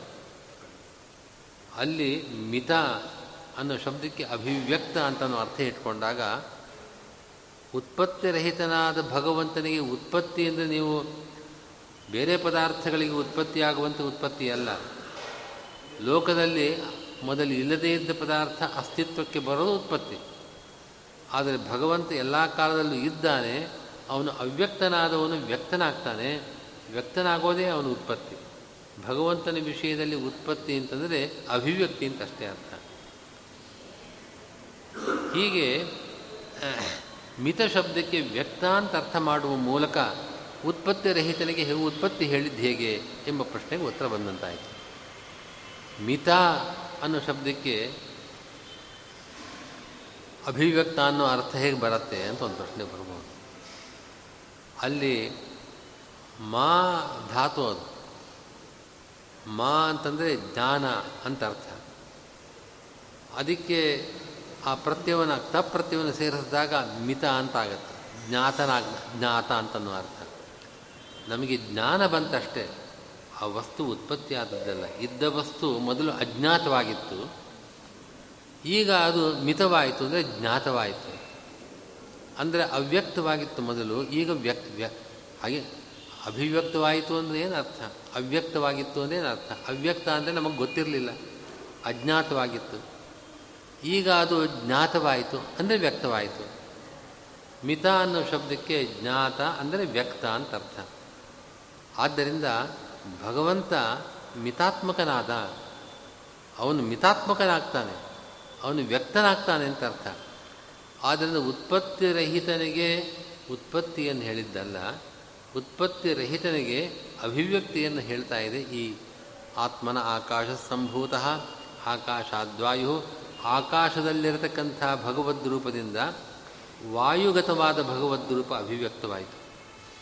ವಾಯುಗತವಾದ ಭಗವದ್ ರೂಪದಿಂದ ತೇಜೋಗತವಾಗಿರತಕ್ಕಂಥ ಭಗವದ್ ರೂಪ ಅಭಿವ್ಯಕ್ತವಾಯಿತು. ಹೀಗೆ ಹೇಳೋದರಿಂದ ಯಾವ ವಿರೋಧವೂ ಇಲ್ಲ ಅಂತ ಅಭಿಪ್ರಾಯ. ಹೊರತು ಉತ್ಪತ್ತಿ ಎಂದರೆ ಅಭೂತ್ವ ಭವನಂ ಅಂತ ಅರ್ಥ ಅಲ್ಲ. ಅಭೂತ್ವ ಭೂತ್ವ ಅಂದರೆ ಇದ್ದು. ಭವನ. ಇದ್ದದ್ದು ನಮಗೆ ವ್ಯಕ್ತವಾಗ್ತಾ ಇದೆ ಹೊರತು ಅಭೂತ್ವ ಇಲ್ಲದೇ ಇದ್ದದ್ದು ಈಗ ಭವನ ಅಂದರೆ ಉತ್ಪತ್ತಿಯನ್ನು ಪಡೆದಿದ್ದು ಅಂತ ಅರ್ಥ ಅಲ್ಲ. ಇಲ್ಲದೇ ಇದ್ದದ್ದು ಅಸ್ತ, ಅಸ್ತಿತ್ವಕ್ಕೆ ಬರತಕ್ಕಂಥ ಉತ್ಪತ್ತಿ ಅದು ಬೇರೆ. ಇರತಕ್ಕಂತಹದ್ದೇ ಮೊದಲು ನಮಗೆ ಅವ್ಯಕ್ತವಾಗಿದ್ದು ವ್ಯಕ್ತವಾಗತಕ್ಕಂತಹದ್ದು ಇದೊಂದು ರೀತಿ ಉತ್ಪತ್ತಿ. ಭಗವಂತನ ವಿಷಯದಲ್ಲಿ ಉತ್ಪತ್ತಿಯನ್ನು ಹೇಳುವ ಮಾತುಗಳಿಗೆಲ್ಲ ಅಭಿವ್ಯಕ್ತಿ ಎನ್ನುವ ಅರ್ಥವನ್ನೇ ತಗೊಳ್ಬೇಕು. ಆದ್ದರಿಂದ ಅಜನಿಗೆ ಜನಿ ಹೇಗೆ ಎಂಬ ಶಂಕೆಗೆ ಅವಕಾಶವಿಲ್ಲ ಅಂತ ಇಷ್ಟಪಟ್ಟಿದ್ದಾರೆ ಎಷ್ಟು ಸತ್ಯ, ಕೃಷ್ಣ? ಒಂದು ವಾಕ್ಯ ಅದನ್ನು ಮುಗಿಸ್ಬಿಟ್ರೆ, ಕ್ರಿಯಾಪ್ರವರ್ತಕತ್ವೇನ ಪ್ರಾದುರ್ಭಾವೋ ಹರೇರ್ಜನಿ ಆಕಾಶಾದಿಶ ನಾಣ್ಯೋಸ್ತಿ ಹಿ ಅಭಿಮಾನೋಭಿಮಾನಿನಃ ಭಗವಂತನಿಗೆ ಜನಿ ಅಂದರೆ ಅನುವ್ಯಾಖ್ಯಾನದಲ್ಲಿ ಆಚಾರ್ಯರು ಹೀಗೆ ಹೇಳ್ತಾ ಇದ್ದಾರೆ. ಕ್ರಿಯಾಪ್ರವರ್ತಕತ್ವೇನ ಪ್ರಾದುರ್ಭಾವ. ಆ ವಸ್ತುವಿನಲ್ಲಿದ್ದು ಆ ವಸ್ತು ಕ್ರಿಯೆ ಏನು ಮಾಡ್ತದೆ ಅದಕ್ಕೆ ಪ್ರವರ್ತಕನಾಗ್ತಾನೆ ಭಗವಂತ. ಹಾಗೆ ಪ್ರಕಟನಾಗ್ತಾ ಇದ್ದಾನೆ. ಆ ವಸ್ತುವಿನಲ್ಲಿ ಮೊದಲು ಯಾವ ಕ್ರಿಯೆಗಳು ಆಗಿಲ್ಲ. ಈಗ ಅದು ಸೃಷ್ಟಿಯಾಗಿ ತನ್ನ ಕ್ರಿಯೆಗಳನ್ನು ಮಾಡುವಂತೆ ಪ್ರವರ್ತಕನಾಗಿ ಭಗವಂತ ಅಲ್ಲಿ ಪ್ರಕಟನಾಗ್ತಾನೆ. ಇದು ಭಗವಂತನಿಗೆ ಜನಿ, ಉತ್ಪತ್ತಿ ಅಂತಂದರೆ ಹರೇಹೇ ಜನಿಹಿ ಪ್ರಾದುರ್ಭಾವ. ಕ್ರಿಯಾ ಪ್ರವರ್ತಕನಾಗಿ ಅಲ್ಲಿ ಪ್ರಕಟನಾಗೋದೇ ಭಗವಂತನಿಗೆ ಜನಿ. ಅದರಂತೆ ಅಲ್ಲೊಬ್ಬ ಅಭಿಮಾನಿ ಜೀವ ಇದ್ದಾನೆ. ಆಕಾಶಕ್ಕೆ ಅಭಿಮಾನಿಯಾದ ಒಬ್ಬ ಜೀವನೂ ಇದ್ದಾನೆ. ಅವನಿಗೆ ಉತ್ಪತ್ತಿ ಅಂತಂದ್ರೇನು ಅವನಿಗೆ ಬೇರೆ ಶರೀರವೂ ಇದೆ. ಅಭಿಮಾನಿ ದೇವತೆಗೆ ಮತ್ತೊಂದು ಶ, ಅವನದ್ದೇ ಆದ ಒಂದು ಶರೀರವೂ ಇದೆ. ಈ ಆಕಾಶ ಅನ್ನೋದು ಅವನಿಂದ ಅಭಿಮನ್ಯಮಾನವಾಗಿದೆ. ಅವನಿಗೆ ಅಭಿಮಾನ ಹುಟ್ಟಿದೆ ಅಲ್ಲಿ. ಅಭಿಮಾನಿಗೆ ಆ ವಸ್ತುವಿನಲ್ಲಿ ಅಭಿಮಾನ ಹುಟ್ಟೋ ಜ್ವನಿ ಆಕಾಶದಿಂದ ವಾಯು ಉತ್ಪತ್ತಿಯಾಯಿತು ಅಂದರೆ ಆಕಾಶದಲ್ಲಿರುವ ಅಭಿಮಾನಿ ಜೀವನಿಂದ ವಾಯುವಿನಲ್ಲಿರತಕ್ಕಂಥ ಅದರ ಅಭಿಮಾನಿ ಜೀವ ಉತ್ಪನ್ನನಾದ, ಅಂದರೆ ವಾಯುವಿಗೆ, ಆ ವಾಯು ಎಂಬ ಅಭಿಮಾನಿಗೆ ವಾಯುವಿನಲ್ಲಿ ಅಭಿಮಾನದ ಉತ್ಪತ್ತಿ ಆಯಿತು. ಇದು ಆಕಾಶಾದಿಶು ನಾನ್ಯೋಸ್ತಿ ಹಿ ಅಭಿಮಾನ ಅಭಿಮಾನಿನ. ಅಭಿಮಾನಿಯಾದ ಜೀವನಿಗೆ ಆ ವಸ್ತುವಿನಲ್ಲಿ ಅಭಿಮಾನ ಹುಟ್ಟತ್ತಲ್ಲ, ಅದು ಅದು ಅವನಿಗೆ ಉತ್ಪತ್ತಿ. ಆಕಾಶದಿಂದ ವಾಯು ಉತ್ಪತ್ತಿಯಾಯಿತು. ಅಂದರೆ ವಾಯುವಿನ ಅಭಿಮಾನಿ ಉತ್ಪನ್ನನಾದ, ವಾಯುವಿನ ಅಭಿಮಾನಿ ದೇವತೆ ಮೊದಲೇ ಇದ್ದಾನೆ, ಅವನಿಗೆ ದೇಹ ಇದೆ, ಶರೀರ ಇದೆ, ಅವನೇನು ಹುಟ್ಟಿದ್ದಿವಾಗ ಅಂತಂದರೆ ಇದರಲ್ಲಿ ಅವನಿಗೆ ಅಭಿಮಾನ ಮೊದಲು ಇರಲಿಲ್ಲ, ಈಗ ಉತ್ಪನ್ನವಾಯಿತು. ಇದು ಅಭಿಮಾನಿ ಜೀವನಿಗೆ ಸಂಬಂಧಪಟ್ಟಂತೆ ಜನಿ ಉತ್ಪತ್ತಿ. ಅಲ್ಲಿ ಆಕಾಶ ಶಬ್ದಕ್ಕೆ ಭೂತಾಕಾಶ ಅಂತಲೂ ಅರ್ಥ, ಭೂತಾಕಾಶದಲ್ಲಿರುವ ಅಭಿಮಾನಿ ಜೀವನೂ ಅರ್ಥ. ಆ ಅಭಿಮಾನಿ ಜೀವನಿಗೂ ನಿಯಾಮಕನಾದ ಭಗವದ್ ರೂಪ ಅದೂ ಅರ್ಥ. ಹೀಗೆ ಆಚಾರ್ಯರು ಅನೇಕ ಅರ್ಥಗಳನ್ನು ಹೇಳ್ತಾರೆ. ಅಭಿಮಾನಿ ಜೀವನಿಗೆ ಉತ್ಪತ್ತಿ ಅಂತಂದರೆ ಅಭಿಮಾನದ ಉತ್ಪತ್ತಿ, ಭಗವಂತನಿಗೆ ಜನಿ ಅಂತಂದರೆ ಪ್ರಾದುರ್ಭಾವ. ಇದನ್ನು ಆಚಾರ್ಯರು ಅನುಭಾಷದಲ್ಲಿ ಸ್ಪಷ್ಟಪಡಿಸಿದ್ದಾರೆ.